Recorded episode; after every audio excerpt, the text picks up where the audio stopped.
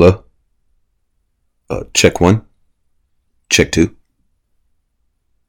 Are we recording? Recording? Recording? Recording? Good day, Earthlings, worst beings, and everything in between. Do not adjust your radio dials for at least 84 miles. You are now tuned into Perspectives. Welcome to episode one. I'm glad you arrived. There's no place I would rather be. I'm your host, Jack of all trades, master of a few, Joey Doolah. Joining us on this journey through space and time are two of my brothers in harm, two comrades of the bomb raps, the undisputed master of the scientific process. Give it up for Izzy the Lion. That's right. That's right. That's right. What's up? Good morning to everybody listening out right now. Yeah, yeah, yeah. And last but not least, the brilliant, most eloquent wordsmith to ever serve kids tourniquets and burn kits into verses, Roman Flux. Yes, you heard right. Word is an affirmation. How we doing, fellas? We're doing pretty Good, good, man. How man. you doing? Hell yeah, it's good to be with y'all on a, on a little Sunday morning. That's what we're recording, by the way, folks.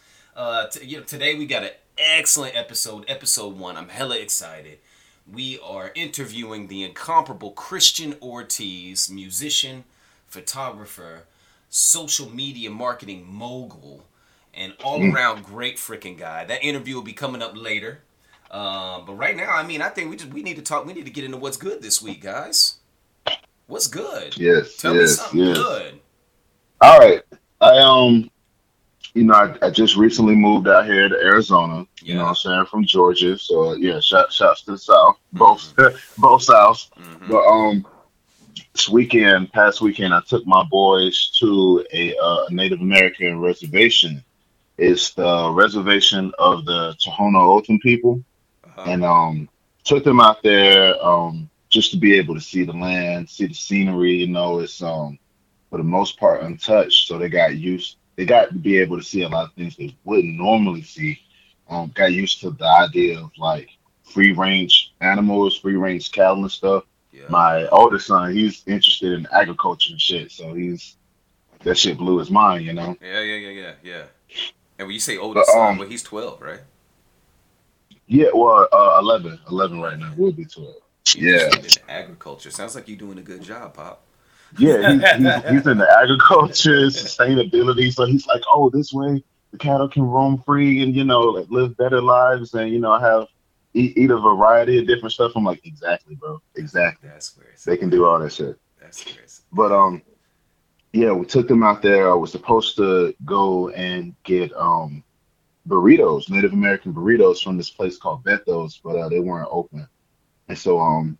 We, we didn't want to be disrespectful and just be you know walking around the res and shit like all them you know you don't want to do all that right, right. but um you know we, we just wanted to go there and spend a little bread eat some good food but next time we're going to the Tohono cultural museum on the other side of the res so it's a little bit longer drive but um the museum is filled with like their art pottery um pictographs you know they got stuff from prehistory preserved so um super super dope um great for kids you know yeah, so yeah we took them out there for a bit of for a bit of culture and shit Those, yeah, those family excursions, man. Those are those are always nice, man.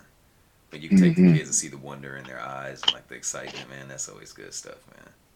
I think um the dopest part about it that uh that I think they liked is um we took this road called Ajo Way and um back in the day uh Martin Luther King Jr. he came in uh, to Tucson and he gave a speech after the speech they were like yo do you want to go and meet the Native Americans they live about an hour and a half away he's like fuck yeah I want to go meet them Hell yeah. so the the same road he took is the same road we took going to meet this same group of people. Yeah. And um out here in the desert we got these big saguaros that live 200 years plus, you know. So What's these wait, are the same What's a saguaro? What's what is that? saguaro. Also saguaro is the um the, the giant cactus, the one with the arms sticking up that looks like a grown man. Right, right, right. right. So like yeah, so these things grow up to like 30 feet, bro. 30 feet, grow as many as like 30, 40 arms, and they live 200 years. That's and so-. It dawn it dawns on my oldest one that the same saguaros that we're looking at now are the same ones that MLK looked at, and it just blew his fucking mind, you know. That's lovely, man. That's lovely. Yeah. Flux, Flux, what up? What up? Where you at? Yes, sir. You ain't fall asleep, did you? Uh, No, no, no, man. Taking No, man. It is on the early though. podcast, bro. You can't be taking naps. yeah. Yeah, no, I'm, good, I'm. I'm here. Um, yeah. So this past weekend, um, I set foot on uh, California soil for the first time. Right. I'd never, uh, I'd never traveled to California. Uh, me and my girl went over there. Um, had a little bit of fun at Universal, but also um, just like uh, we stayed at this uh, nifty little hotel in um, Burbank Mm. and it was like uh you know stone's throw from like hollywood all the studios all the different various studios Oh shit. Um, okay. just uh just kind of like uh yeah getting them in that mindset. It was funny because i commented i commented to her later on the way uh on the way back because i i was you know bringing stuff to there was going to be some layovers or whatever. Mhm. and uh and so i bought some reading material. Mm. and i'm reading um and i'm reading once upon a time in Ho- it didn't even dawn on me that i'm reading once upon a time in hollywood as i'm visiting like hollywood for the first time. You know? Uh, so, uh, so it was uh I, I didn't know. I, I was under the impression. You said Universal Studios. I was under the impression Yes. you were in Orlando. no no no no I didn't know you I- was coming I- to Cali, bro. yeah yeah Had I yeah, known you were was- coming to Cali, I would have made it down there to say what's up, at least for a day. I'd have come down. well like, yeah it was a, it was a tight it was a tight crunch um Okay. you know the the the theme park and the flights um the flights kept changing Yeah. you know um Uh, like you know, the company L- LA was is just a stone's throw from Oakland, man. It's not. It's not that far, bro. Like you- I can. Next it time for Yeah, sure next know, time dog. Let me know, dog. pop up. absolutely Pop up. Absolutely. I wasn't trying to dodge you you know it's just uh Oh just yeah, a yeah, tight yeah. I'm sure, I'm sure you weren't. Tight- I'm sure you weren't. so on the way back in um, Vegas, and I set foot on Oh, Vegas nice. for the first moment, and I even put a couple of dollars in a machine and gambled. That doesn't First time count. ever in Vegas. The oh slot, yeah. no, no, it don't count as Partying it gambling. up in It kinda Vegas. count. It wait a minute. count. That don't count if They you had the casinos the inside the airport, airport. Bro. That don't count. oh, oh, fuck Yeah. no! That's It's like in the saying- airport. That's like saying I spent some time in Vegas. No, you didn't. right. No, yeah. Right. yeah. I um. So yeah. So I um. I got to visit uh, California for the first time, and that was pretty uh pretty amazing. You know? So yeah, y'all went for the for the purpose of going to Universal Studios. Yes. Yes. Damn, that's went what's up, man. um. Yeah. What is it? Hogwarts World. World of Wizardry. Oh, she's about Oh that. huh? hell yeah! She's about that, huh? So yeah, Yeah. um, you know, I, I don't know how. Yeah, all right. We ain't, we ain't gonna talk about. You don't- we ain't you gonna know talk about feel about JK. We ain't gonna talk about JK Rowling right now. We're not gonna. Oh, we that. don't have to talk Okay. about Nah, 'cause JK. that's a whole nother. That's a whole nother. You know, uh, we gonna Yeah. get into the, the transphobia, and I, I don't. Yeah, We'll say that for another episode. so, um, There's so I- much to, to unravel there. Go ahead. no, it's a lot to unpack. It's a lot to unpack, and I just I don't think we got time for it on this one. Um, No, what were you what were we about to get into? Oh no, no, I was just going. I was just gonna say, man, I had a three day weekend, and I've been prepping for this pod, man, and I'm so damn excited that we're in episode one, man. I mean, that's a good thing for the week, man. Like I'm, I'm Yeah, just, I'm elated yeah. right now, dude. I'm We've been talking about it. We fucking doing that shit, Yeah, bro. yeah, yeah. yeah. Boom. And it's as easy as that, That's it. but not really. It's happening. but not really. For sure, for sure. Yeah, man. But yeah, so uh I guess we can go ahead and get into some current events. I got a I got a story for you guys. So I just read this week. Uh, there was a reporter named Jon Brodkin, right? He broke this story Yeah. um, in Ars Technica. Um, it was also uh, it was also published in Wired magazine, and the Guardian also covered this. Um, Mm. All right. the Brennan Center um, just recently sued the LAPD, and through the uh, Freedom of Information Act, the LAPD had to release a 6,000 page report, right?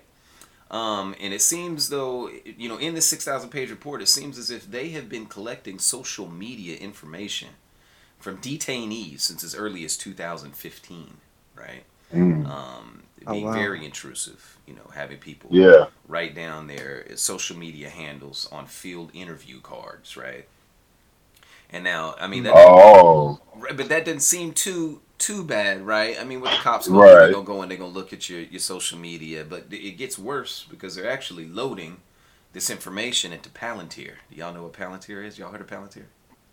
Yeah, Okay. Yeah. but it, explain it. Explain it for the everybody, listeners for the who listeners, right, for who everybody haven't. out there. Palantir is the company that actually found, quote unquote, found Osama bin Laden, right? Oh, Uh, okay. yeah, so they use facial recognition software and analytics and very sophisticated. Ah, okay, I got you, surveillance. got you. Yeah, very Mhm. sophisticated surveillance to find people and to locate people, um, and they're loading this information into Palantir, right? Um, Mm. And by just looking at your social media, and the timestamps of the photographs, um, they're using analytics and they could tell where you've been. right map out everything. Yeah, Yeah, where you frequent, hmm you know, your routine. hmm hmm It's really, it's really some nineteen, it's really some 1984 stuff. I was gonna ask you, um, yep. uh, you know, they're they're they're providing they're they're asking the prisoners to or um detainees to Detainees, provide this information. not even anybody that's been convicted of anything, just Right. detainees. They okay, see walk that's up see, to that's you on the street too. and detain you, right? For Right. no reason Yeah. already, right? And then they're asking for your Right. social media information, right? And and and when they're asking for this information, um, are they do they have to give it give the information? no, What- no, and that's the cold part. Most people that are giving this information to these officers don't know that it is their right to not relinquish this Right. information, right? They, That's where we fuck up the most. Not it. knowing our not fucking rights. knowing your it's the same story told in a new age of information that they that they've been doing for years and years and years. Yep. Uh, with regard to like not knowing that you can just be like lawyer. No, you know what I'm saying? co- I and need my cold lawyer. shit is like cops could lie all the fuck they want. Like they don't Yep. have to tell the truth to you. They can, Yeah, they can, legally, tell they you can some, lie. yeah, some bullshit story and have you scared. And oh, oh, okay, yeah, this is you know, It's strange. we did rob the grocery store. And it's, it's strange to me. It's strange to me how much of um, how much how much of a great deal of integrity uh, we put on them in terms of like um, trial. Like if they show up in trial, Right. oh, and a cop puts a testimony down, it's like, oh well, we got to rely on this. Oh, cop's it's the gospel truth, when right? when when when he steps out of the courtroom day in and day out um you know i mean even if we agree with it day in and day out his um his job is going to require him to lie Mhm. you know Yeah. and that's his his his day-to-day experience Mhm. so it's it's it's it's just interesting that somebody who we ask to lie you know what i mean Mhm. as a community as a society day in and day out then we turn around and, and put so much stock in their word it really uh it's kind of uh i mean Mm. it's, it's about as oxymoronic as a lot of this is. Well, you can't trust them. You can't trust them. You know that, right? I mean, that's that's off top, Yeah. right? They're gonna lie to you, right? Never talk to police ever. No. And You can you cannot talk your way out of going to jail, but you can talk your way into some more bullshit. Yes. Never Absolutely. fucking talk to police. Yes. Don't ever talk. I to them. never under I never understood the concept of uh oh you just you don't want to ask for a lawyer because then you're uh uh, you know arising suspicion. Why does this go? It's because you know they target anyone and everyone, and it's not just Yeah. it's not just a matter of like being malicious. Sometimes it's just about paperwork. It's like, oh shoot, we got seven murders on the dock today. If we could clear five of them off, you know. Then Yeah, that's like yeah. moving forward because we we've got so many cases. We have to get some so show that we're accomplishing something here. right. You know, so justify so budget. any, so any person, it doesn't matter if they get the right person. Any person, you know, looks good on their books. Mhm. Yeah. You know, hmm hmm So yeah, the cold the cold part is um, within this report they actually found that a lot of officers were falsifying info, um, entering Mm. entering information that was uh, that was not true, right? And uh, Mm. and yeah, and, Just like Flux just said. right? That's what I was just thinking. Yeah, yeah. Yeah. it's the same thing. Yeah. Yeah. So, um, and they, they're using a new program called Media Sonar, which actually does the same thing. Um, yeah, they- of course. Yeah, yeah. So they're uh, so the cops have actually. This is a new thing too, right? They're catfishing people on social media, right? Pretending to be somebody else. To, Yeah. uh, yeah. To, to catch people in in the midst of doing crimes, whether they're selling something, whether they're doing something illegal, whatever you know, whatever the case may be. But th- the worst part about this uh, this catfishing is it's not considered uh, official undercover work. So they need zero Mm. supervision. They don't need any approval from any kind of supervisor, right? They're just out there Yeah. just freelancing this shit, right?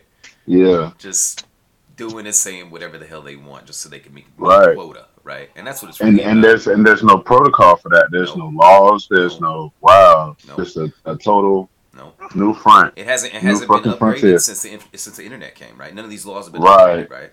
So we're, we're on a, we're on a whole yeah a whole new playing field, and nobody knows the rules because there are none yet. Yep. Right, we're playing a whole different sport right now. Um, yeah, and and they're also they're they're weaponizing um, this Mm. this this social media shit against uh, Right. Activists. Activists are people that oppose police violence, right? So it's it's it's That's really- what I was just trying to say. It's a weapon, right? That's being used, right? Yeah. Um, so Yeah. FTP all day long. If y'all had um, Well- any doubt as to where I stand on it, FTP. Right. Okay. Starting this podcast off strong. Yeah, no, no, we do it. We do it. We don't we don't fuck with police. We don't talk to them. That's funny. as You fuck. don't. It, it makes me think of technology, you know, because it's just technology. Mm. It's just new technology and the evolution of manipulation. Mhm. Uh, but but it, it frustrates me because when I first heard the idea of, oh, you know, um, anything that um, advances in science and technology Mhm. will be turned into a weapon. Oh, absolutely. Will be Right. used as a weapon. Yeah. Um, when I learned that in my youth, I, you know, I was thinking of, uh, you know, how to turn things in fancy guns and stuff. Um, then I learned about biological warfare, and I was like, Mhm. oh my gosh, this is even deeper than that. Yep. And now, Yeah. when we're, what we're seeing in the digital realm, it's it just goes to show that it, it doesn't matter, you know, what way knowledge is put out there. You know what I'm saying? They're going to take it and they're going to manipulate it in some way to um, to utilize it against you. It's it's it's kind of like the old adage that um, technology was going to save us. Oh, you know, uh, if we just keep on building technology, there will come a point where you know your everyday American will not have to work because technology will do the work for you. So we'll just be taken care of, and the t- technology will create an abundance, and we'll all be we'll all have great food. We'll just be like, hey, give me a you know a martini or whatever. Boom, and there's a martini there, just like Star Trek, right? Is But the it? thing is, is that technology doesn't save us because technology is in is in the hands of the industry, which then um, you know becomes uh, manipulated for the sake of uh, power. This story specifically reminds me of. Have you guys seen Minority Report? Yes. Oh, with their uh, preemptively recently. solving crimes. Yes. yes. Mm. Oh, yeah, I see what you're saying. Getting arrested for shit they haven't actually done yet. Right? Yeah, thought crimes, just like, ni- like just like you said, 1984. Yeah. Thought crimes. Yeah, yeah, yeah. Dystopian. Yeah. That you haven't even done. Yeah. thought criminal. Yeah, now this uh this, Yeah, this man. company Palantir, uh, this is this is funny because about I think it was maybe it was the end of last year, somebody gave me a hot stock tip for Palantir, and I researched Mm. what they did, and I really didn't have a good feeling about buying stock in Palantir. And Yeah. I mean, now now I'm reading this story, and I'm glad I didn't, brother. I'm glad I didn't. You know, because we don't fuck with police. I'm saying. Yeah, well, you know, it's like it's like um it's so crazy to think of trying to trying to put your money out there and and you know reap rewards and not getting it tainted, you know? Hey, but shout out to uh, John Jon Brodkin um, for for this uh, for this information and the reporting. So we were talking we, were, we Izzy was about to start talking about the world. Yeah, man. Um, Please do. uh, in in case you fellas didn't know, anybody who's listening didn't know, um, uh, about ten days ago, Sept- yeah, September 16, uh, North Korea fired two ballistic missiles. They fired them from a train, and they hit a target 500 miles away into the Sea of Japan, which is a little east of Korean Peninsula. So, um, yeah, they they fired off two ballistic missiles, and that's significant because North Korea, of course, is not supposed to, you know, quote unquote, not supposed to be making ballistic missiles. Uh, cruise missiles are fine, not ballistic missiles. And that target that they hit 500 miles away was in Japan's territory, you know, in Japanese waters. So, um, later on that day, South Korea successfully launched their very first submarine launched missile. Oh crap! Right, later on that day in the, in the same place in the Sea of Japan, and I don't think that I don't think their target uh, landed in the um in Japanese waters. But you have Japan, North Korea, South Korea, and China right there. All you know, and all this big display of power. Yeah, it's So, and th- so this launch from the from the submarines is most certainly a response to the to the ballistic missiles fired. by oh, North abs- absolutely, Right. absolutely. Wow. Also, wait. So, also the so the South Koreans were doing that as a response. You said? Yeah, Mhm. Oh man, yeah. wow. I don't even. I don't even know what it's. It, I'm just hearing you say. Go ahead. I'm surprised. I haven't heard anything about this. Yeah, it's it's amazing to me, and and the you know of everything that you said just now, I think the words that just like shook me the most uh, was when you said display of power. It just kind of Yeah. reminds me of in my youth when um you know when I was first uh, wrapped my head around the notion of like when they I was taught oh we dropped a bomb on Hiroshima and Nagasaki. We dropped A bombs on there atomic bombs. Why did we do this? To display our power Right. and uh, they were saying that you know it wasn't about oh yeah killing you know a whole bunch of innocent people right? You know Right. oh we're just going to kill a whole bunch of innocent people but we had to do it to show them you know it ended the war quicker. That was the argument. It ended the war quicker. You know and, and you know i mean nowadays we know all this is a whole bunch of bullshit wrapped around bullshit but it's like um the idea of a display of power.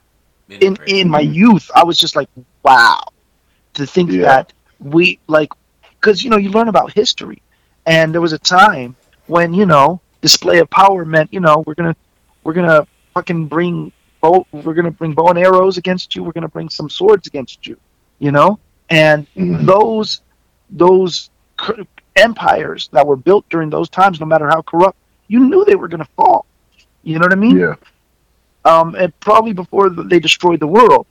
But when we started bringing nuclear weapons into the into the into the game, right. We have the changed to everything up. everything. And, and and and you you look at these sloppy, you know, countries. And I'm not talking about like other countries. I'm talking about America too. I'm talking about you know the the, the greatest countries in the world, if you will. But you know, sloppy, you know, societies that are just you know what I mean. Well, what, Like- what, does it say, like- what does it say about our society that that that um our idea of a display of power is how much we can destroy? Like Mhm. what what can we blow up? Like how many people can we kill? I mean, it's no wonder Well, that's it's no wonder that aliens haven't come down already and been like, "Yo, here's a cure for cancer." You know, they, they don't want to fuck with us. They look at what we do on our planet and they like, "What?" right. what we're like, how guys? can we weaponize the cure for cancer? That's that's gonna be the first thing. exactly How can we weaponize? right. The very first thing. How can we do that? Right. They're like they're like cure for AIDS. AIDS was the weapon. What are you Oh. talking about? Oh, we're ending hunger. we're ending hunger for good. No one, no one starves to Right. death. How can we hurt them with this? yeah. but you know, and, and, and I think that I think that everything that we're we're we're, we're laughing about in in terms of uh, the irony of them, you know, uh, weaponizing the cure for cancer, weaponizing the cure for AIDS or homelessness, hunger. It's like these things are um, tools. Homelessness, Right. hunger. These are tools. Yeah, to keep you in check. You know, so it's like to keep you in check. you know, the idea Mhm. has never been to cure them. You know what I mean? It's always been to utilize. Well, fellas, I think it's about time for us to get into our uh, our interview. Um, coming up All right, next, all we right. have uh, we've got Christian Ortiz. Uh, you guys know him, Mod Atlas Media, um, social media marketing mogul, self-made man, entrepreneur, musician, um, actor. Now you know you know he's got a film. Oh, out, nice. Right? He's got a film out, producer, director, all that, right? Yeah. So yeah, we're gonna get into it with him, and uh, we'll be back. The three of us will be back um, after this short break. So stay tuned,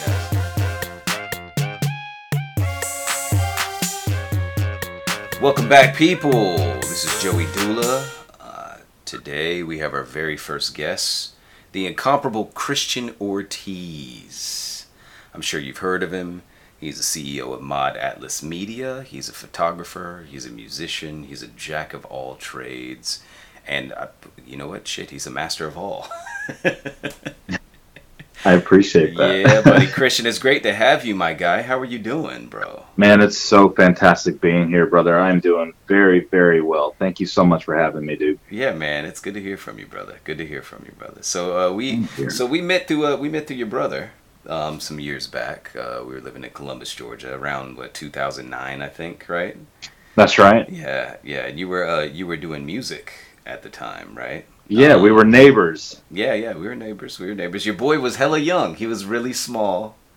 And I remember him running around, man. And yeah, he's a, he's a cute kid, man. He's grown up. He's grown up quite a bit. But uh, Yeah, man. He's 14, first year in high school. wow, they they grow up so We're- fast, bro. We're officially old, bro. no, we're not. No, we don't say that word on this podcast. I'm just kidding. You're right. You're Old is a state of mind, my man. Delete it. Delete Okay. it. No, you're absolutely. Okay, I'm not editing that. That's gonna stay in there. Um, so you were you were doing music at the time. Was it was it Modest Roots at the time? Tell me about that. Yeah, so when I started it, it actually was the Christian Ortiz project, which sounded horrible to me. Okay. Um, and then I eventually changed it to Cage the Elephant. But um, at the time, uh, Cage the Elephant had, uh, just broken out, Mhm. And they had asked me to change the name on MySpace. That's how far back that was. Oh, so it was another band named Cage the Elephant, is what you're saying? Yeah, and they actually are doing beyond well. They also had the money to be, be a very successful band, so Mhm. they reached out and they were like, "Can you change your name?" And I was like, "Yeah, I guess." Back to the Christian Ortiz project, I guess. Right, right, right, right.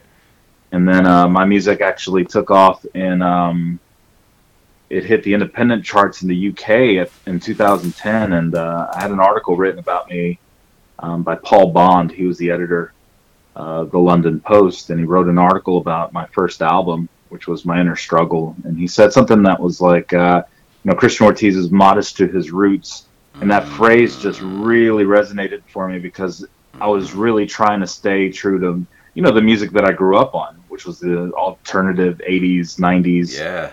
Uh, sound. And so Modest Roots was just, it was born at that very moment. That's my jam. There's something about that alternative, like 80s and 90s. It's got so much passion and like so much feeling, right? Absolutely, man. Yeah, man. Absolutely. Yeah, man. It's like you, you'll never see that again in music. Uh, and I mean, I'm sure it'll come back around. But I hope you're some- wrong. I hope you're wrong, right? Because music is taking a dip, right? It's taking a, a huge dive, right? Commercially. Exactly. Yeah, yeah. So, uh, so is, is is music your first love? Like, uh, like how, how long have you been doing music? Like, what what do you what, what would you say? I mean, have you been playing very long, or, or tell me about Yeah, absolutely. So my um, my first fiance, when straight out of high school, uh, that was 20 years ago, man. She uh, Wow. she yeah, she bought me my first uh, electric and acoustic guitars, Mhm. and I I was I always wanted to fiddle with them. I always wanted to play with them, but it wasn't until my kid uh, was born and my financial status was asked that I was, you know, it was like time to do something with it. And so, Sure, monetize Uh, it, right? yeah, so I had to monetize it, but but I also didn't know how to play, so Mhm. there was that. Um, so I had to teach myself how to play, you know, guitar, how to produce music, how to, um, you know, being a fan of music, loving music, knowing how to sing, but not really knowing how to put it all together. I literally had to start from scratch, and uh, I got really good at it really quickly. And I would spend four to five hours a day um, practicing guitar, Mhm. you know, Mhm. figuring out um, my software that I would pirate through like LimeWire, you know, Mm-hmm, the good old days, mm-hmm. right, right. you know. So it was a, Old it was a struggle LimeWire. to say the least. LimeWire, yeah, you know. No, it was it was a cool uh, it was a cool experience back then, man. It was a, a lot of struggles that I had to go through to, to get to that point, but Sure. music for sure was the start of it all for me. Mm-hmm, mm-hmm. really brought me out of my um, out of my comfort zone. Um, and then I had to teach, you know, take myself to play live. You know, I had to do started with open mic nights, and uh, ended up turning into playing shows in Atlanta in front of you know three thousand people. And so Mhm. I've, I've done a little bit of all with the music, and so it was a really cool journey. Yeah, man. Yeah, man. Eddie, do you find that uh, that that actually getting out of your comfort zone and, and, and doing something that makes you uncomfortable helps you reach that next level, right? It kind of Oh, no doubt. doesn't it? Doesn't it? No doubt. Yeah, and that's and that's that's what I find, man. Any endeavor that I that I you know I begin, it's like you- reach a you reach a plateau, right, where hmm you are where you are, and then in order to exceed and excel, man, you, you really have to do things that make you very uncomfortable, right? And that's that's a beautiful thing, though. There's a lot of It beauty. is. There's a lot of beauty in the struggle, right? In the hundred percent. Mhm. Yeah. When we talk in terms of growth and as individual growth, that's where it's all located. It's Sure. in that it's in that struggle. It's in the ugly moments. Yeah, yeah, Yeah. the uncomfortableness pain. of it the all, pain, and the right. pain for Yeah. sure. Yeah. Yeah. Yeah, So uh, you're also you're also a photographer, right? Right. I am. So when did you when did you make that pivot, man? Like when so when did you decide, okay, I'm gonna try this photography thing. Let me pick up this camera and let me let me take some images. I've seen your images online, and I gotta tell you, bro, phenomenal, just pristine. My Thank you, man. Like you make very good use of negative space, and a lot of photographers they they, they miss that, right? Is the negative space, right? They do. They do. I always feel like most photographers focus on the wrong thing. Like you have a subject, but your subject isn't your only subject, Mhm. if that makes sense. Like they're surrounded by beautiful scenery or beautiful things, and I highlight as much of it as I can. And I think my approach to photography. So to answer your question, uh, it was about a year after I started my band, maybe almost two and I was teaching myself Photoshop and how to be a graphic designer because, of course, I was trying every which way to make a side hustle through my creativity. Sure, sure, sure. Um, when I realized that I could be my own campaign manager and my own graphic artist and do it all myself, uh, I realized that photography was just so important. I was looking at all these magazines and I would look at, um, you know, ads on on the internet at the time, and I was like, damn, like their images are just badass. I got to get to that level, and of course, I didn't have any money, Mhm. right? So, best way to do it is just figure out how you're going to do it yourself. And so I became my own photographer for myself initially, and I used myself as a as a as the guinea pig, I guess you could say. Right, right. And um, I went to the pawn shop uh, during tax season one day, and I was like, you know what, I gotta I gotta get some music equipment. Well, I went in there to get some music equipment, but I saw this badass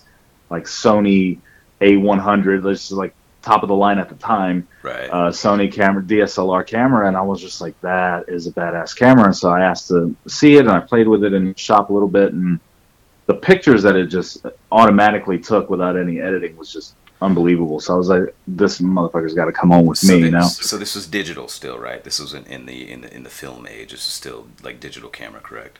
Absolutely, Okay. yeah, absolutely, and and Alright. so it was just it was you know I would have gone with film, but for, for money and time and Yes. digital was just the way to go. Sure, sure. And so um, yeah, and so that was my first one, and I actually started getting really really good at photography really quickly. And what I realized is what what separates photographers from creative photographers is the editing style that goes into it, right? The ability to, to make a picture look like a painting was everything.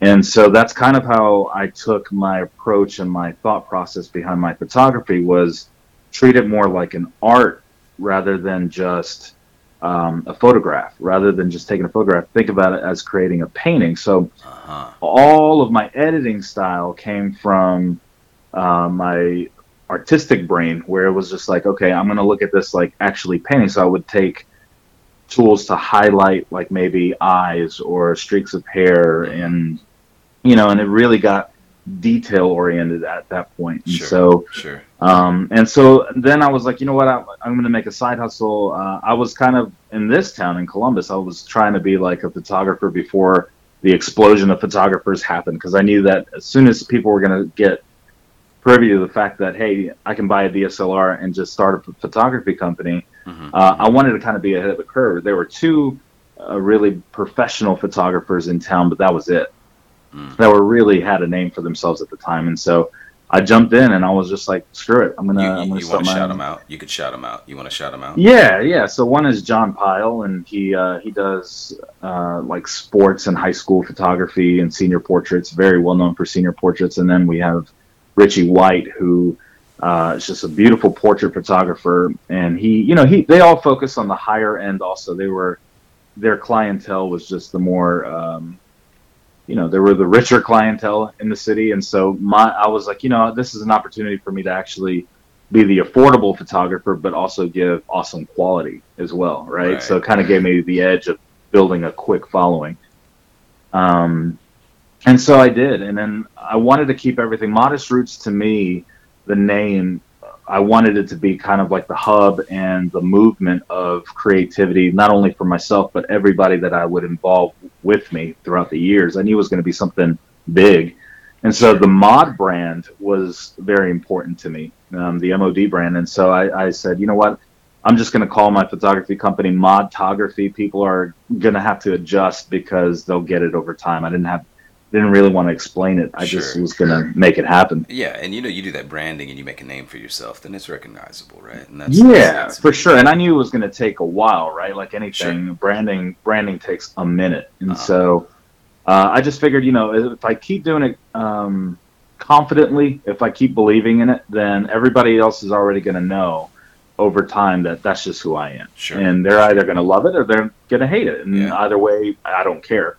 Um, and so modtography was born, and then I had Modest Roots Modtography, and that was that was that level of um, creativity at that point.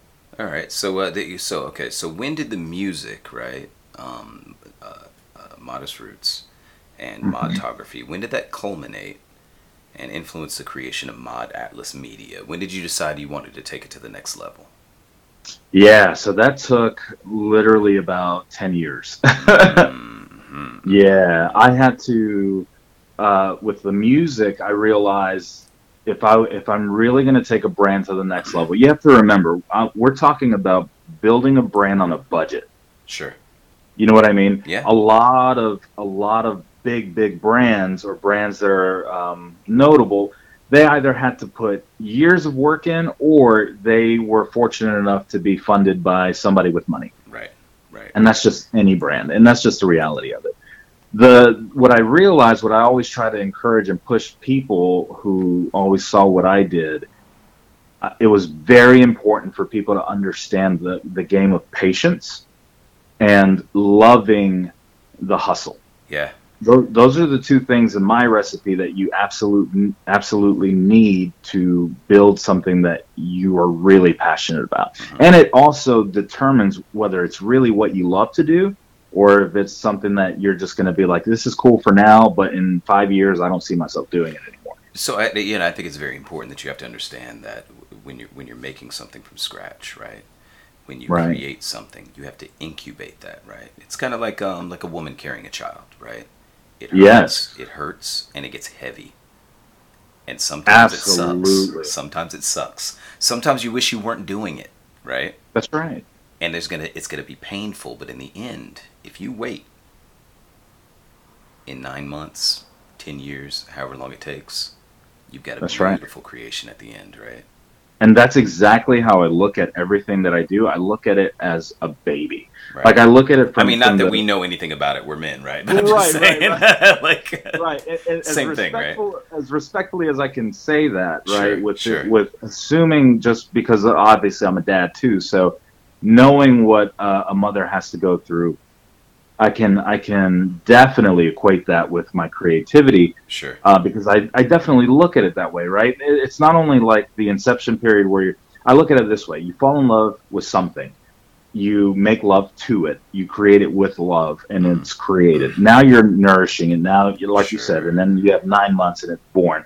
Well, now that it's born, what are you going to do with it? You have to maintain it, and you, You have gotta make sure it. that it's healthy. you it's feeding. it that's it Yeah, you got to feed it. It's growing, That's and so, and so I always tell my my entrepreneurs out there too.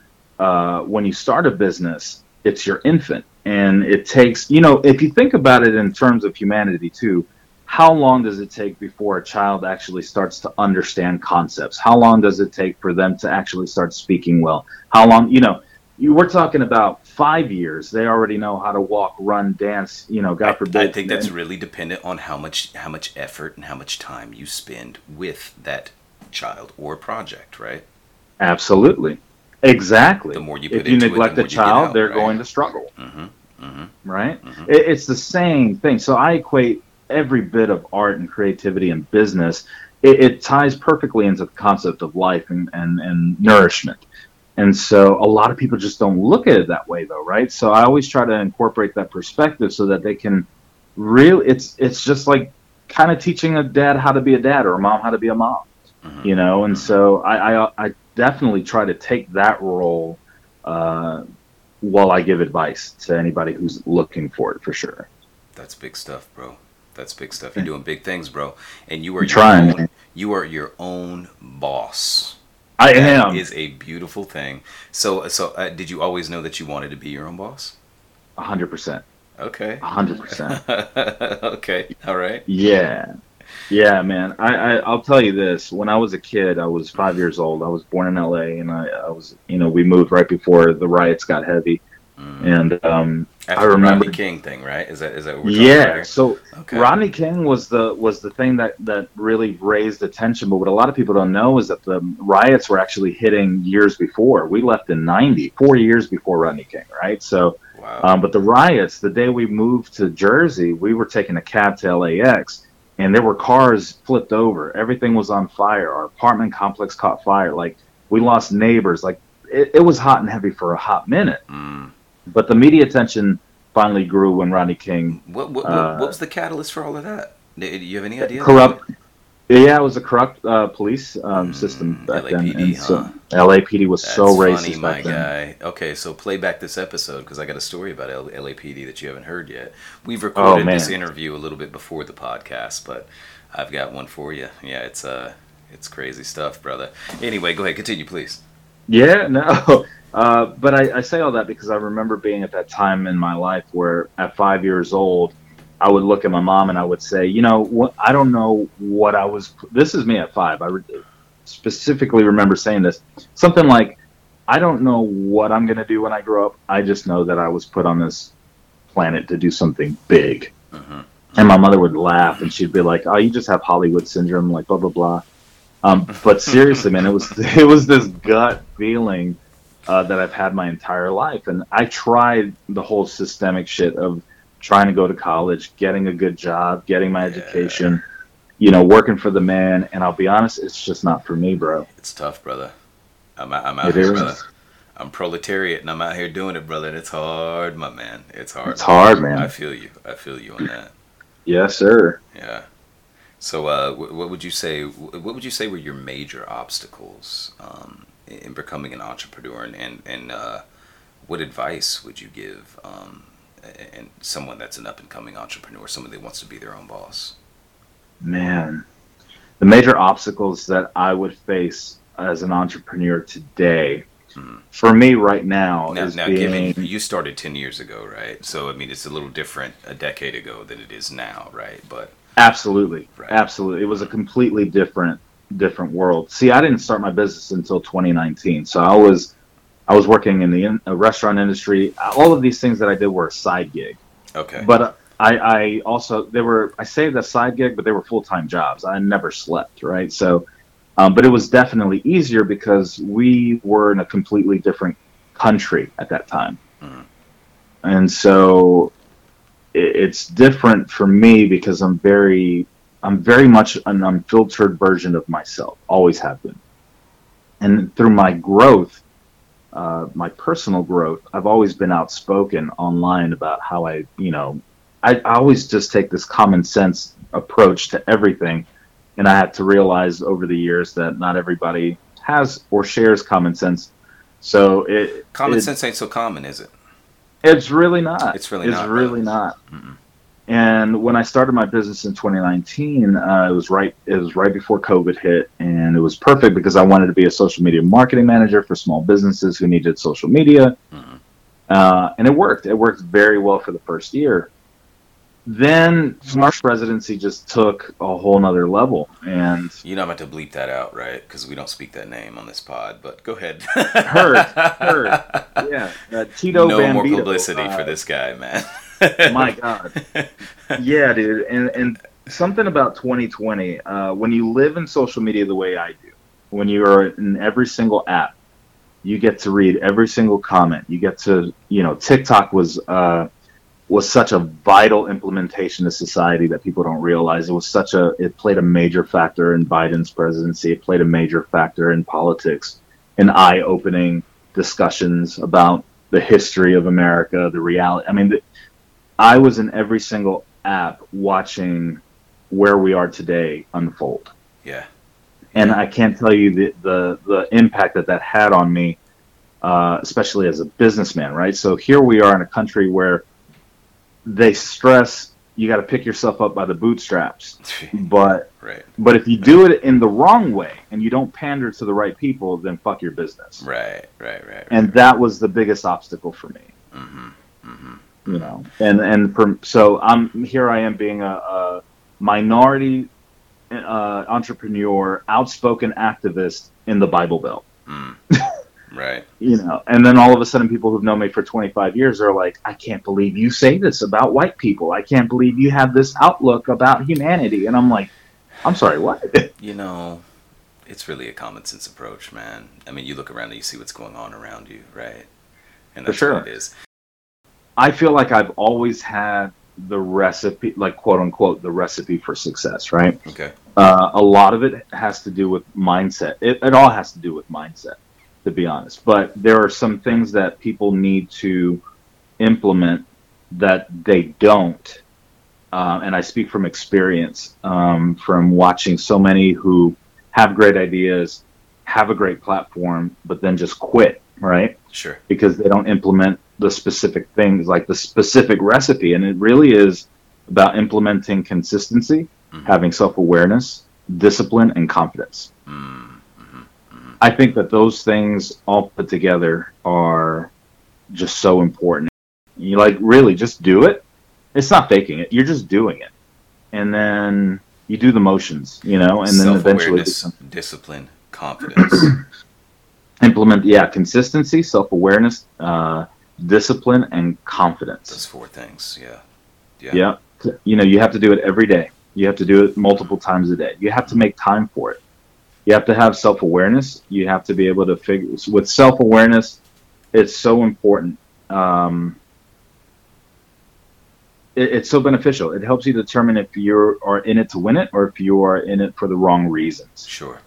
You know what I mean? Sure. And and you have to be very honest with yourself, right? Uh, about it too, right? Because there's going to be a point where you're going to be like, this feels like work, and it sucks. Now, granted, it is all work. It's going to at times.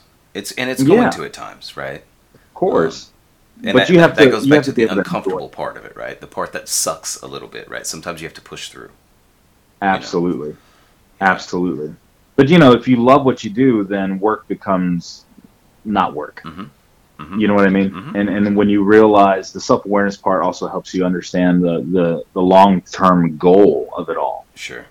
You know, and the self awareness part also helps you determine whether you're going to be in it for the right reasons or not. I myself see. I don't. I don't resonate for a lot of business people um, or entrepreneurs going into business because I don't do it for the money. Okay. Um, we all are in it for the money. That is the no brainer. But if that was all I was in it for, it, my business would fucking flunk. It would fail. Sure, sure, sure. In a heartbeat. When you do it just for the money, then you're not really giving a shit about giving to others and doing it, it, for others. You gotta love it. Yeah, you, you know, and if you're in a when you're in a business, you're in a business. That means that you are um, your servant, not in you know like so, so not in. So C- sorry, C.S. C.S. Lewis had a quote, and this is one of my favorite authors. He said, um, do what makes you come alive. Because what mm. the world is missing is people that are alive right? And i'm sure i screwed the quote up pretty bad right there right? But you get the gist That's of it right? Yeah but it's true it right in front of me right? Um, so uh, another question for you. How, how, how would you define social media marketing right? Because it's a very hard concept for me to wrap my head around right? And mm-hmm. also do you think that social media marketing would ever just replace traditional advertising? Man. So social media marketing is yesterday's word of mouth on steroids. Okay. It has already replaced traditional advertising. Blew my mind with that. Okay, go ahead. Tell me about it. Tell me about it. Speak on it, brother. Speak on it. TV, traditional radio, and print ads are dead, man. Mm. Now, depending on your target client, right? If you're targeting the elderly, well, uh, then you may luck out with a few TV ads or newspapers that run at like three in the morning and newspapers found in like IHOPs, right, or things like that. but today, but today, man, you have to have social media. It's not even uh, about lead generation. You just have to have it. You have to have a presence in social media that matches the power of your business. And think about it this way even people who even billboards today right and i see it in this market people spend thousands on billboards. But here's the problem if you don't have social media. You see a lawyer and it says, Chris Johnson, attorney at law, will fight for you. All right, cool. Let me see if I can find him on Facebook or whatever Ah, platform I'm on. Right, right, right. If you're not on social media, you're that billboard doesn't matter. so let me tell you something crazy here, right? and and I know this is illegal, but when people are driving down the street, they're not looking up at the billboards. They're looking down at their phone while they're driving, right? So exactly. A hundred. Everybody's texting or scrolling. while they're driving. texting or scrolling. Man, at a red light, especially. And I don't I don't condone this. Like, do not text. No, no, but it- we have to be real, drive. right? But this is what happens.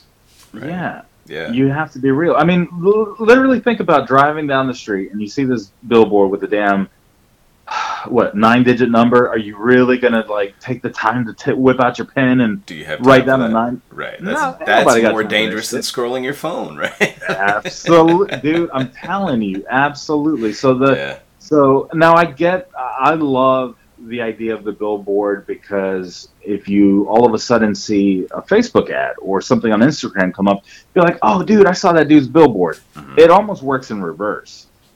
Right.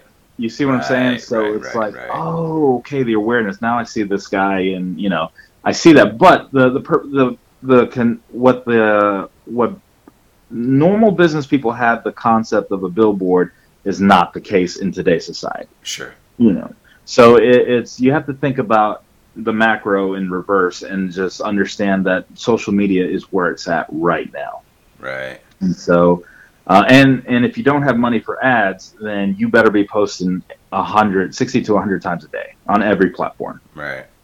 So to be so- relevant So do you, you you post for your different clients? Is that how this works? Is it? I mean, I'm I'm, I'm trying to wrap my head around how um how how this. actually- yeah Okay. So how many how many clients would you say that you represent?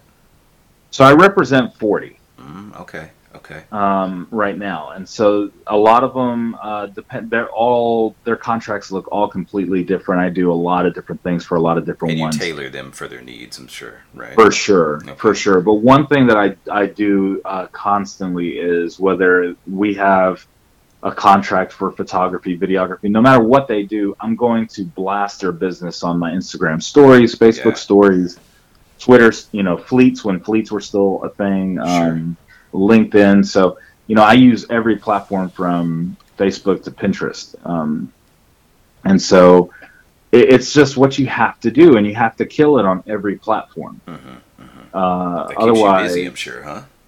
oh my god, it's nonstop, Yeah, man. It's clicking away, nonstop. huh? Yeah, but My here's the thing. yeah, here's the here's the cool part about it because it's not going to be a forever thing for me. Right now, um, Mod Atlas Media, um, and this is going to kind of segue back into your previous question of where Mod Atlas Media finally became. Yeah. Uh, I realized that in terms of growth for myself as an entrepreneur, I wanted to not just be a businessman. I needed to take my the brand of Christian Ortiz and truly brand it. Now I, I come with experience, right? Mhm, mhm. Um, now I come with uh, years of working in every type of industry, knowing what works, what doesn't work. Sure. You know, um, Right. I don't come with the with the concept or the to be able to say my company's worth three point two million dollars because I'm not in it for the money. hmm I'm in it because I'm trying to reformulate and rebrand society Mhm. in the mindset of what business entre- and entrepreneurship is really about. Right. And so, if I can help people open their eyes to not pressure themselves in being a million dollar business within a year and just focus on being fucking happy on doing what you love to do, then I'm successful. There's in something to be said about being content, right? A hundred Um, percent. Success is a monster, bro. It's a monster, bro. And and, and I heard this recently.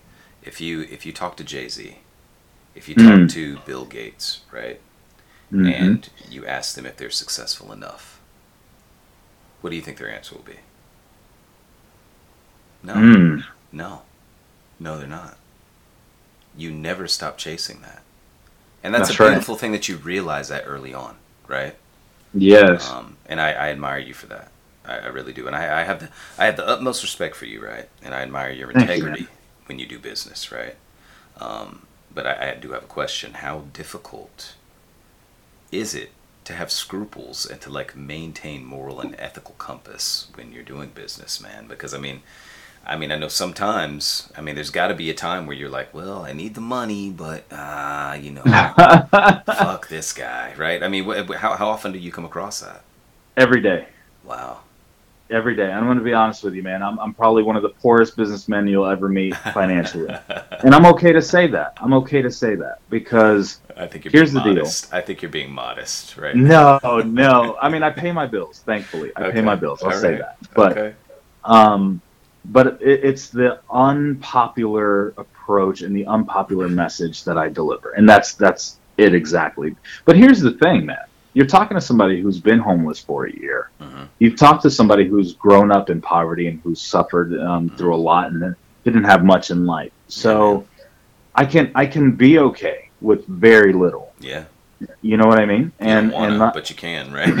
Oh, yeah, Right, nobody right. wants to. Like Right, fuck that. Like I, I never want to go backwards. That's not what I'm saying. Sure. Um, but I'm okay with doing the very most for the for just enough, you know, and and I'm okay with that because here's the here's the thing, I do have the goals of breaking a mill, breaking multiple mill. Mhm. I, you know, I want to be a force in in the industry, but it's not the it's not my main driver. So I have to be able to help entrepreneurs understand. It, it's like a marriage, okay? If you marry somebody, let's say you and I, we've come from struggle, Mhm. we've known poverty, we've known Yes. The answer is yes. Where's the ring? right, Yes. right. The answer is And- yes. I love you. yeah. I will marry you. Christian, is that what you're? I'm kidding. Well, I'm so glad that that worked out as easy as it did. you thought it was gonna be hard. No, man. man. Thank God, man. Well, I guess the interview's over now. Where's the honeymoon? I'll see you. I'll see you in eight hours, boo. Can't wait to Uh. consummate. Oh my god! But no, but you feel me, man. It's like Yeah, I do, it- I do. you come from a world of, of that of that you know struggle, and then you marry somebody who has no idea what it's like. yeah, By the time that you as a couple meet challenges, financial struggle, any struggle, yeah, that partner crumbles, yep. right? And then now the failures become financially motivated. hmm And now you realize that the relationship was never built on for better or worse. It was No. built for you can provide for me or I can provide for you. I feel that. And so it's the same thing with the business concept when here I come as an entrepreneur trying to say, well, guys, just don't you like we all do it for the money, but don't do it for the money, right? It's Mhm. It's not your motivator. You have to be able to muster the suck, be patient. If it sucks for ten fucking years, it's gonna suck for ten fucking years, but grow.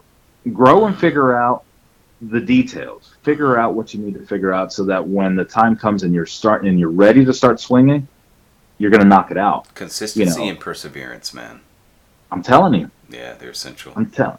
It, it's it's every day, and it's never going to be overnight. So, uh, are are there are there like are there business opportunities or deals that you had to pass on because your core values like don't align with whatever business you're you're um, you're dealing with? Oh yeah, oh yeah. See, man, I could have been a corporate photographer for a lot of the multi-million dollar companies here.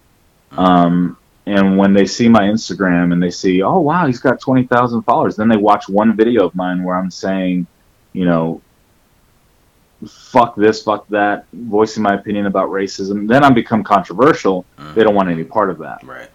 what they what I what I've had to come and realize to talk with clients right off the bat and say, hey, look, this is who I am. This is what I do. Um, I can differentiate. I can keep my my Christian Ortiz is just that's my brand. Mod Atlas Media, that's business. It's only business.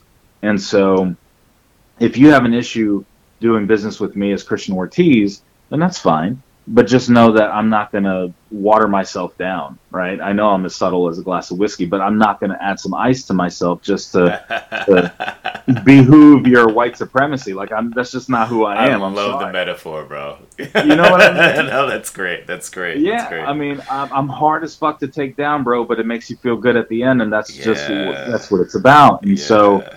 Uh, I stick to it, and I realize that people eventually, and don't get me wrong, dude, I have incredibly far right clients, Yeah. because they understand that I am who I am, Right.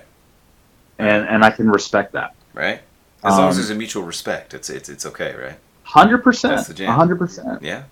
You know, and and that's kind of the, the the line that I had to draw. You know, if if you if they come to me and say, "Hey, man, green money is green money. It don't matter where it comes from." Okay, cool. You know, if if you can let me be me and I can let you be you, fine. Mm. You know, but eventually, you know what's really cool? What's happened too is I've had a lot of conservative clients kind of uh, sneaks stalk me, if you will, Right. on social media. Over time, they actually would have conversations with me in person, and they would tell me, man, they were like, you know, I used to think you were a complete asshole online, and you actually make sense, and you actually helped me realize a lot of things, and so I've kind of helped people kind of see the light. Isn't um, isn't that how you get them every time, man? With logic. It's it's exactly how you do it, Is man. empathy and logic. That's how you get them every fucking time. Yeah. Well, they, they, they end up being confused because they see this harsh message being delivered online and then they see me in person and I'm doing everything under the sun for their business and to help them grow. Mhm. And then they don't really know how to feel. Mhm. They're like, damn, he's saying some really. That's why it's so Crazy. important to extend love to everybody, man. Regardless of what your political views are, regardless of like religious views. Yeah. People are people, right?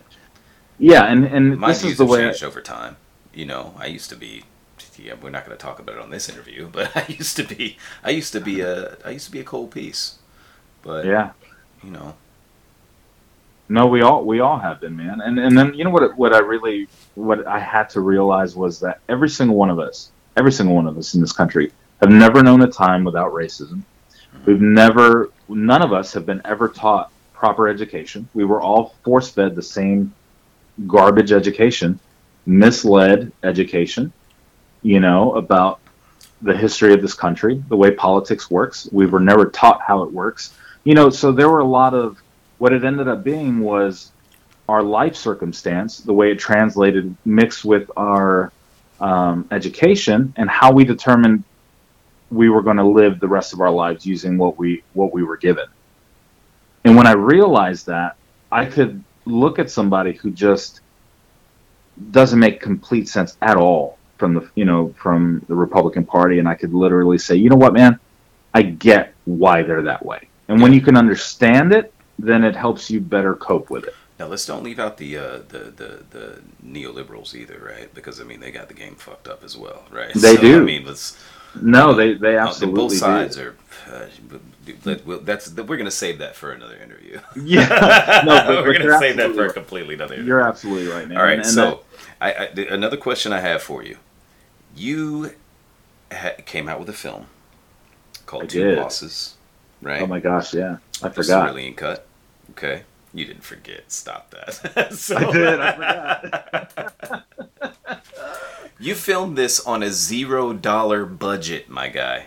I did. And I gotta tell you, I watched Was it a couple okay? of times. It was great. It was great. it was great to be filmed on a zero dollar budget. It was fantastic. I could only imagine what you would have done with a hundred thousand, right? Oh man, thank you. Um, but, but tell me about it, man. Pl- plug some things. What are you doing right now? I want to know what you're doing. You tell everybody out there what you have coming up, uh, what projects you're working on, what they could get involved in, what they could follow, um, what they could like. Shoot, bro, go for it. Yeah, Shameless man. Plugs. Shameless plugs. Shameless plugs. I love Yes, it. Uh, yeah. So I filmed this movie, man. Uh, Two bosses came. It was a. It was birthed out of COVID. Mhm. It uh, it's broken four world records. It was the first official film released during a global pandemic. Mm, Um, beautiful. yeah, I had no idea what the hell I was doing. I just told uh, Ruben, my brother, I was like, dude, you want to film a movie? He was like, yeah. So I was like, cool. So I wrote it, directed it. Um, I didn't have any plans for it. It was just all out of the air, and was, we've always wanted to do one, so we did it. Yeah, yeah, yeah. Um, Yo, shout out to Rue. What's up, Ruben? I know you're listening, bro. I love you, bro. my bro. That's yeah, why it's so man. tasty. He'll know what I'm Um, talking about. He'll know what I'm talking about. Yes, man. So he Yeah. he was a trooper, man, and we we did it, and it was it was amazing experience for sure. So I'm gonna it's okay. So here's the shameless plug. It's actually part one of three movies. I'm I'm making a trilogy on a zero dollar budget. Okay. Okay. Um, yeah. So when you gonna give me a cameo, bro? I want to know. I'm trying. I'm trying to figure that one out, bro. You're gonna be in the second one, bro. I'm bro. gonna smash it, my guy. But you're gonna have you're gonna have the best character, bro. Like you, Write me. You're in. gonna Right, me. you're gonna you're gonna love it. You're gonna love it. All right. I don't want to give that. anything away. I'm gonna hold you to that. You said it. It's on the air. All the Man. listeners, y'all heard that. If I'm not in the second film, blow, blow up his DMs. Blow up his fucking DMs if I'm not in the second film and be like, why did you not put Joey Doolah in? I'll be canceled, bro. You Nah, know, but don't it's- cancel the guy. Come on, that's a little extreme. that's a little extreme. it's extreme. Hey, it's the times we live in, bro. It's all good. I'm No, no, no, no. Don't do no, I'm teasing. I'm Yeah. teasing. No, but the yeah, so I'm in the middle of writing Batman. Um, but right now the main the main focus is uh, taking Mod Atlas to the next step. I'm also became a co-founder of a company in uh, Denver, Colorado called uh, Locally Hype. So I'll be moving out there um, in a couple of months, hopefully. Word.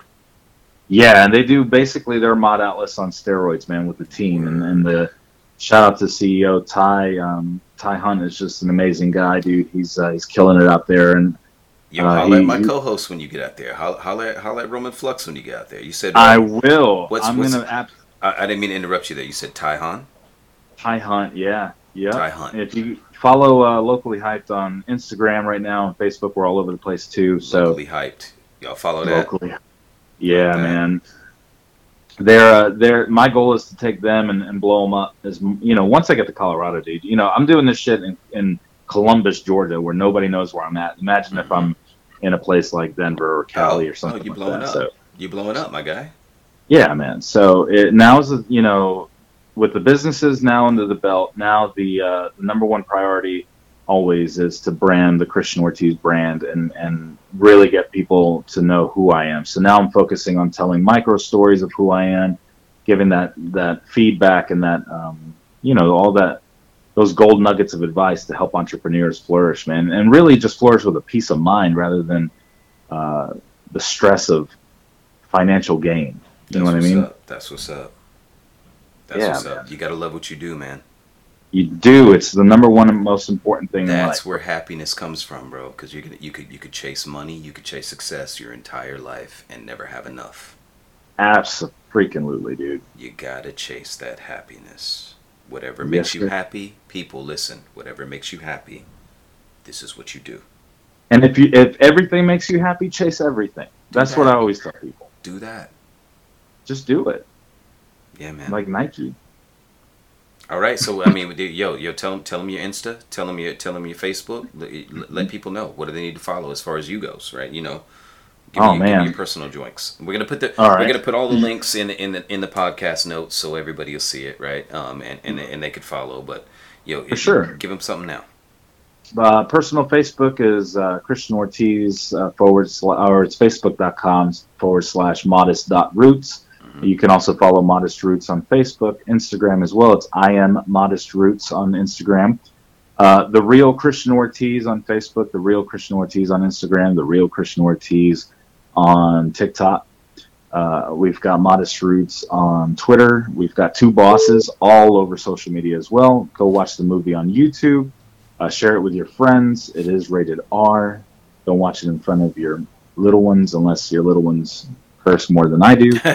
Um,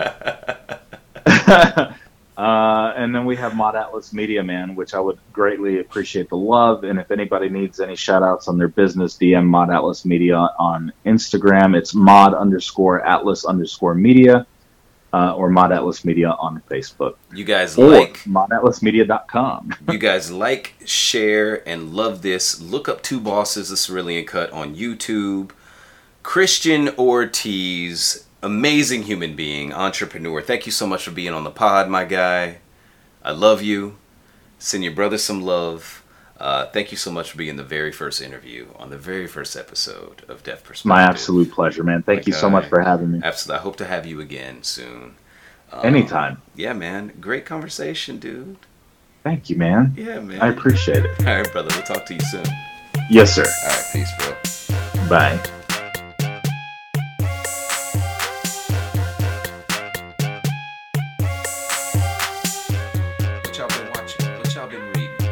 So you know, um, I like I said at the beginning of this podcast, I've been reading uh, Once Upon a Time in Hollywood, uh, the first novel Mm. by uh, the great Quentin Tarantino. hmm Um, I mean, everybody knows the the story of Tarantino and and how he, you know, just revolutionized film. But the um, it's interesting because right now everybody in well, all the conversation surrounding Tarantino is that he's getting out of the movie business. He's got like ten and done. You know, he's gonna call Yeah. it quits after after this next movie.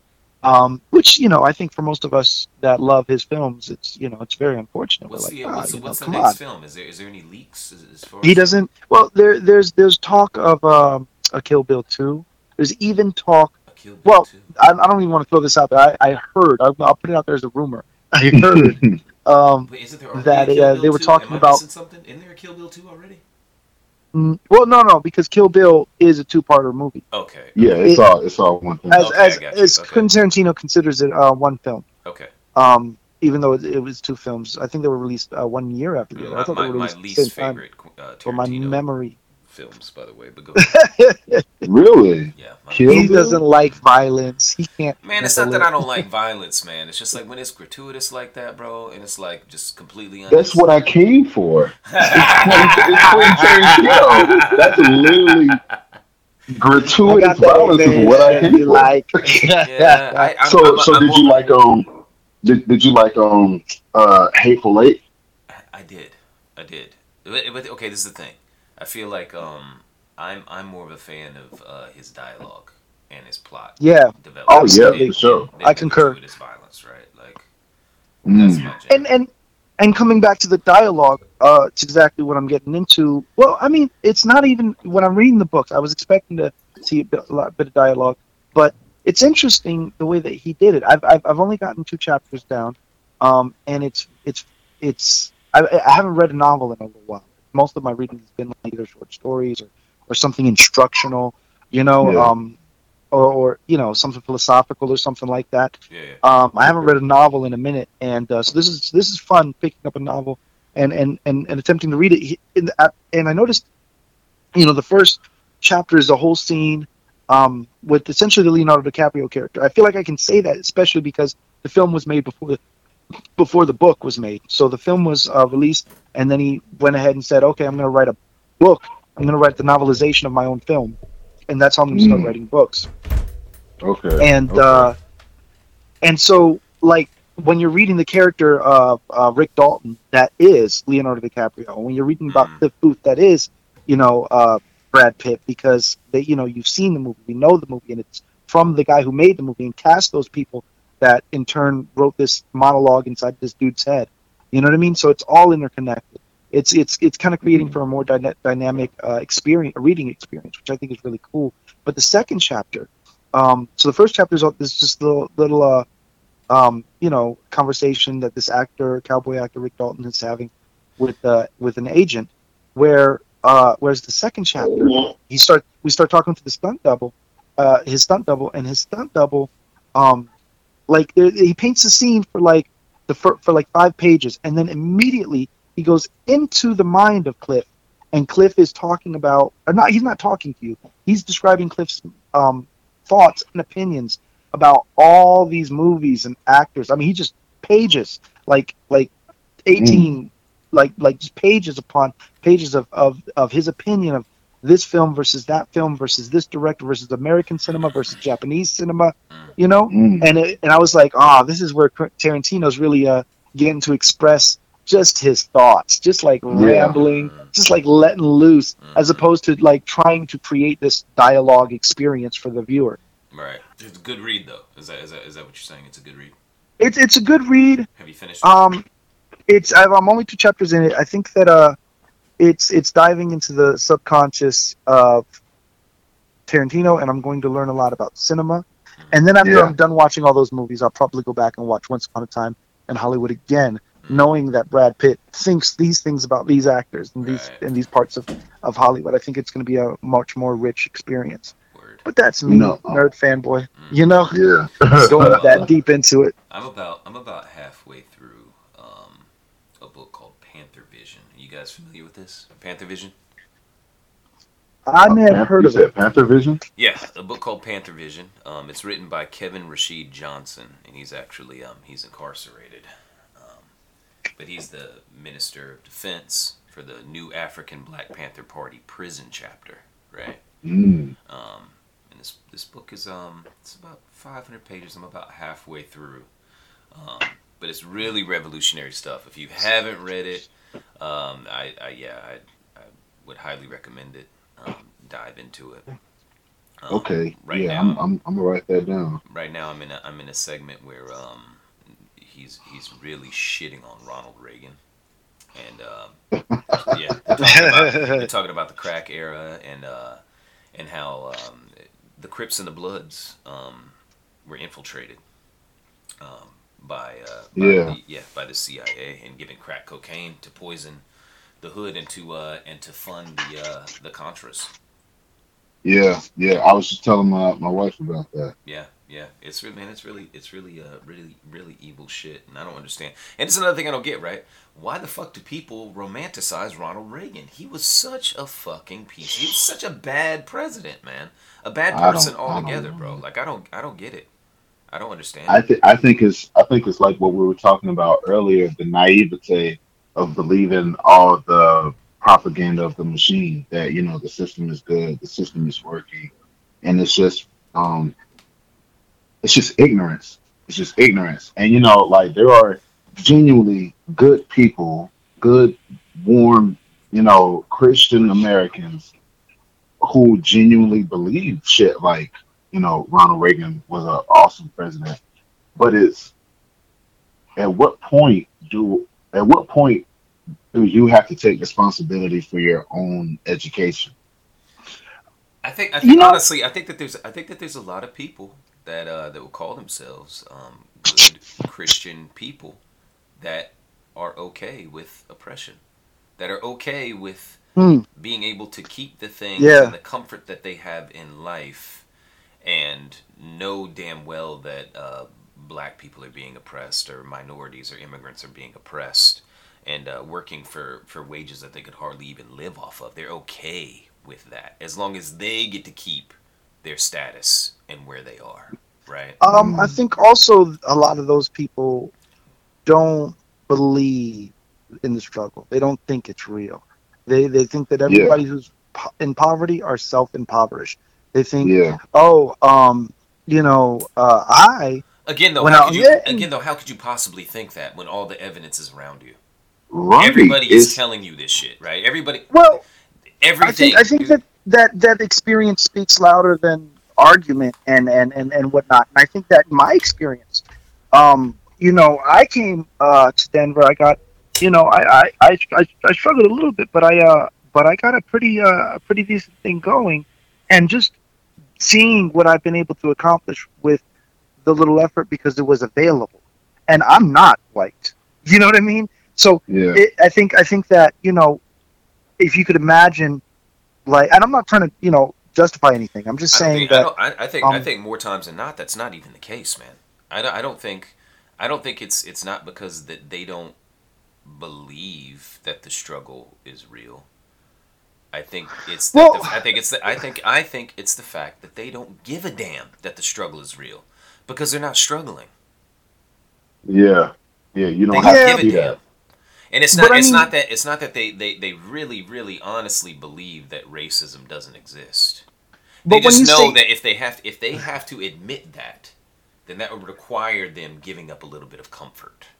Yeah. you're, you're forgetting that a big part of belief is make believe.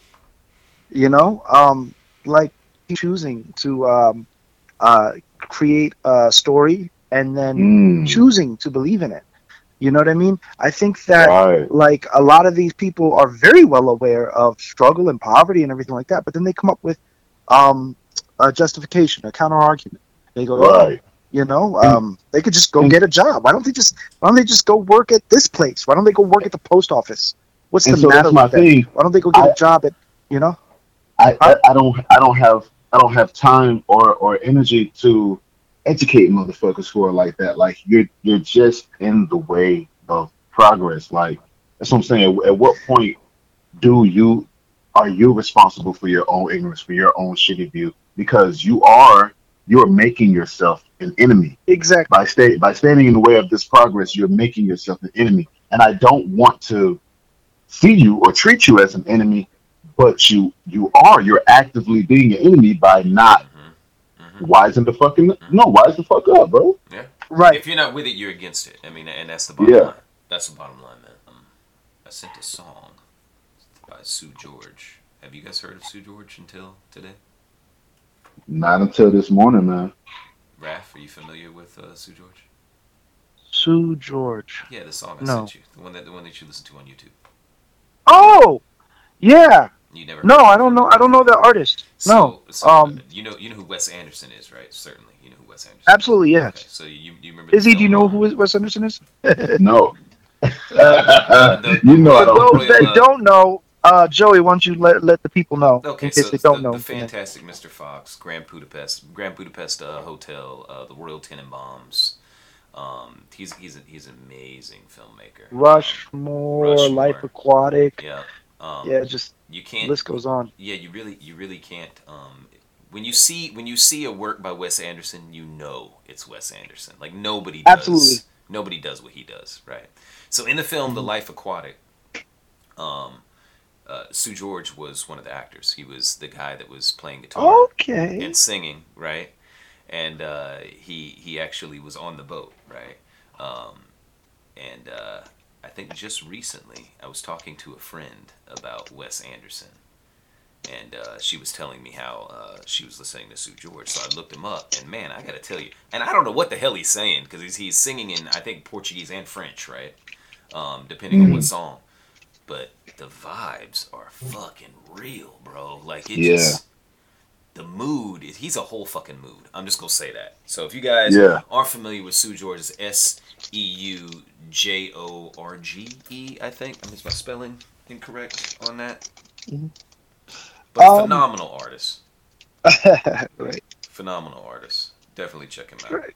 Yeah. Definitely Sue check him out. S E U J O R G Good E. stuff. Yeah, man. Or is it, or is it Jorge? Because he's uh It's probably Jorge. I was Probably thinking that too. Probably Jorge. forgive me. Forgive me for Jorge. Sue Jorge. yeah, Sue Jorge Um, probably. To listening to it when I played it, I was man. It's I, you gotta imagine. I got the mountains in the background and looking all misty. It's light rain here in Arizona. Yeah. Put put on that fucking Sue Jorge, and I was like, man, this shit is Uh, like as Yeah. fuck. Like it's it it really touched me to my roots. I was like, this is this is really fucking astounding music. Yeah, so You know, yeah, it's- the, the it- album, the album uh, specifically um, that, that that I'm really enjoying right now is called uh, Musica para Churrasco, which is uh, Mm. music for barbecues. I think if, Mm. my, Right. translation is right. but yeah, there's a volume one and a volume two. I'm listening to volume one right now, and it's uh, it's kind of my vibe right now. Hell That's yeah. what's up. hmm kind of That's vibe. Well, what's I up. might have to It uh, reminded might me have of, to uh, steal that. yeah. It reminded me of uh, back back in the day. We uh we used to jam that August Day song by Bebel Gilberto. I was just listening to that like I'm not with yesterday. this. What is this? August Day. Okay, so um. Luis turned me on to it, but you know, um, you have Astrud, Astrud Gilberto, you know, bossa nova legend, and then the daughter, uh, Bebel Gilberto, uh, okay. has gone on to become, you know, kind of a modern bossa nova legend, you know, Okay. Okay. icon. Um, wait, wait, wait. He, what's what's the uh what's the man's name again? What's the father's name? Uh, Astrud, uh, A S T R U D, and I was hesitating assigning gender because I wasn't sure if it was the father or the mother. I think it's the father. I see. I see a August Day song by Bebel Gilberto, but I, I can't. I can't find um the the. the Well, parent. Bebel Gilberto is the one that did the August Day song, and Oh, she okay, did it in okay. 2001. All right, let me heart. Um, so it's not like a modern bossa nova song, but that's okay. oh my gosh, that was my favorite song for like ever, It's the and it's always huh? the song that I fantasized about, like, like leaving, like when I was living in Georgia, Yeah. and I was thinking, oh, you know, just one day I'm gonna, you know, get and get have a vehicle, and I'm just gonna be driving off with all my stuff packed in my vehicle. Mhm. I thought that back in the day. Uh, I imagined it being raining, you know, around us, you know, because Georgia had them great thunderstorms, so it's raining Yeah, and I'm and I'm and I'm leaving. I got all my stuff in my car, and uh, that song is playing. I don't. Uh, do, we, I don't even know. Song. I don't even know what rain is anymore. It's like we don't even. this shit. It'll literally like we'll we'll get like a sprinkle. We'll get like one sprinkle uh, during the fall or the winter. You know, or maybe there'll be like a week where it just rains a little bit every day. But it, you can't even call Yeah. it rain, man. Um, Oh damn, man. Yeah, and for, for those of you that don't know, and I, I'm, I'm I'm surprised that no one's brought this up yet. Um, the pod. so so uh, me, Flux, and Izzy um, are all members of a hip hop crew called Forbidden Dialect. If you guys haven't heard of Forbidden Dialect, you can look us up on any uh, any platform. Um, we haven't recorded Yeah, anything in a very long us. time, but um, it may be a surprise to some of you that we listen to quite a bit more than hip hop. But yeah, this um Mm. August day.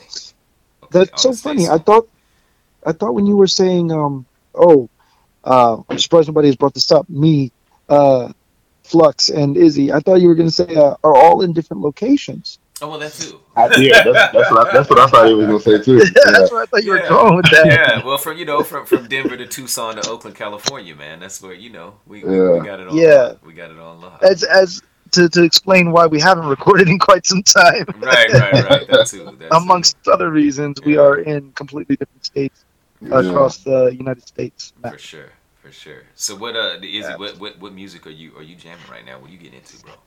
Um, man, I have been on a complete UK kick.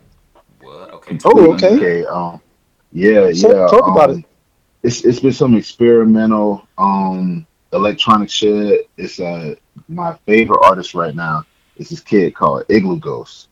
Igloo Ghost. Look him up. It's uh it's it's weird music, man. It's it, it's it's definitely an acquired taste. It's not something to sit down and listen to and read a book to. It's not that. It's it's wild. It's hyperactive. It's it's crazy. It's it's really out there. Um, so his his first album was uh it's called Neo Wax Bloom. If you check him out, I suggest checking out that album first. You can kind of see his growth. But he just put an album out this year called um Lei Line Eon. Yeah, man. Um, this kid he is from he's from England. He's Scottish. Um, real young guy. He's like 23, 24 but um, he got signed to Brainfeeder, which is Flying Lotus's record label. Oh, okay. That's how you know. That's how you know. Yeah, So, yeah. yeah. So he, he's he's under he's under FlyLo. Um, but after getting under Flying Lotus's record label, he started his own. So it's called Glue. And he signed uh, two other artists already: a, a girl, a producer and singer named Baby, and um, a producer named Kai Whiston. Um, all three of them are British. So um, real dope. It's experimental. It's it's it's not poppy, but it, it's definitely a trip. Definitely uh something to take on some psychedelics. Mhm. De- definitely All right. psychedelic music. All right. So okay, here, here, here's here's the thing. Have have any of you seen um, either one of you seen uh what Legend of the Ten Ten Rings? Have you seen that? Shang Chi. Oh yeah. Mm-mm. You saw Oh, it, yeah. Raph? I'm I'm not allowed to not see a Marvel movie opening. Okay. Izzy, Like- Izzy, you haven't like seen my- it, huh? No, I haven't. Okay, go ahead, Raph. What? I'm sorry. What you say? So Legend of the Ten Rings. Um, Sh- Shang Chi. I'm trying to get make sure I, I get the name right. Mm, Oh, it's not As I Shang say Chi. It's Shang Chi. Shang Chi. And, and there's there's a joke in the movie um where they're saying you um told me. that. Yeah, well, I haven't told the viewing audience that, right?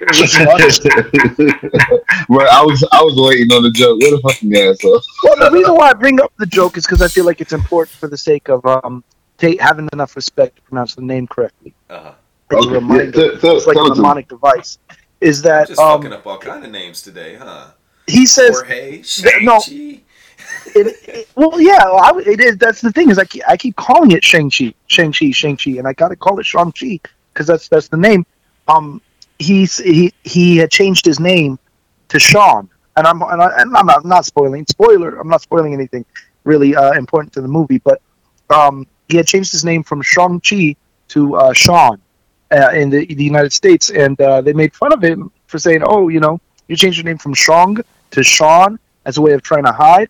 And I thought, "Oh, that's an easy way to remember how it's properly pronounced because Right. it's just like Sean." Yeah. Mm. You know. So, um, Mm. So I know Uh, I, but- I, I but- this up because I've, I- I've got I've got a question for you, Izzy. Would, would you would you be willing to watch the film and we give it a, a critique next week? Yeah, yeah, let's I do want, it. I want to go see it. Right. Wait, is Oh is God. this on um what uh what platform is this on? This What is? It's called the bro. This Movie theaters. theater, cinema. Yeah. You go download your ass right into your car seat and drive to I'm, the movie. I'm a millennial, bro. Shang Chi. Shang-Chi. Great pronunciation. Okay. Yes, excellent. Yeah. uh, Shang-Chi. Shang-Chi. Um, it's got Awkwafina in it, by the way. Um, I didn't realize that until I went to see it. Are y'all familiar with Awkwafina? the actress of Yeah. Pepsi Pepsi product placement. What are we doing here? Is that another Pepsi ad that we're doing here, or what? No, Awkwafina is uh, is I uh, know she is. uh, I'm fucking around. Okay. know she is. Okay, no, I didn't know. I didn't know. Everybody, we're wrapping it up. Um, Izzy's making y'all breakfast. He'll be at your house here soon. He's gonna uh, drop it off. I Um, put that provolone cheese in the um. Izzy is bringing every listener an omelet with provolone cheese. Provolone Um, cheese. thank you for tuning in to the very first episode of Def Perspective. We are signing off. Yes. Thank you so much to Christian Ortiz for the interview. Uh, we'll be back Yes, with you guys next week. Peace. Deuces. Raph, Adios. Raph, uh, Roman Flux, Izzy the Lion, and Joey. Peace, y'all.